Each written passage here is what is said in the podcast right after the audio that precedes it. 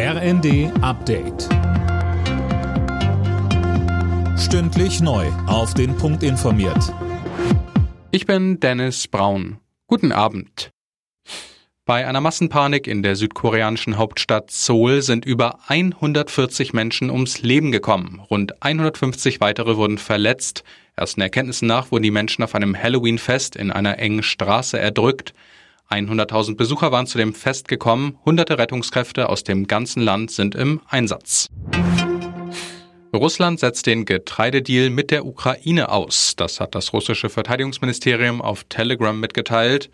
Begründet wurde dieser Schritt mit Drohnenangriffen auf Stützpunkte der russischen Schwarzmeerflotte auf der annektierten Halbinsel Krim. Ziel der Attacken seien, laut Moskau, auch Schiffe zum Schutz der Getreidekonvois gewesen. Russland macht sowohl die Ukraine als auch britische Spezialeinheiten dafür verantwortlich, allerdings ohne irgendwelche Beweise zu liefern.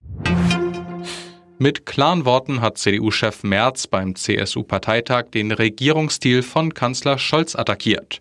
Zitat Merz, Respektlosigkeit steht über dieser Kanzlerschaft.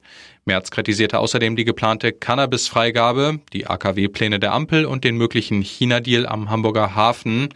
Mit Blick auf die Abhängigkeit etwa von russischem Gas sagte Merz, Was ist eigentlich im Kopf des Bundeskanzlers vorgegangen, als er am letzten Mittwoch diese Genehmigung für die Beteiligung an einem Terminal in Hamburg ausgesprochen hat?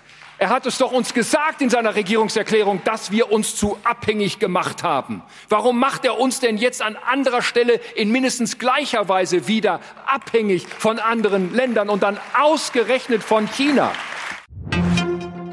Im Abendspiel der Fußball-Bundesliga hat sich Borussia Dortmund gegen Eintracht Frankfurt durchgesetzt. Die Dortmunder gewannen auswärts mit 2 zu 1. Der FC Bayern steht nach einem 6 zu 2 gegen Mainz zumindest vorerst wieder auf Platz 1. Und die weiteren Ergebnisse Leipzig-Leverkusen 2 zu 0, Wolfsburg-Bochum 4 zu 0 und Stuttgart-Augsburg 2 zu 1. Alle Nachrichten auf rnd.de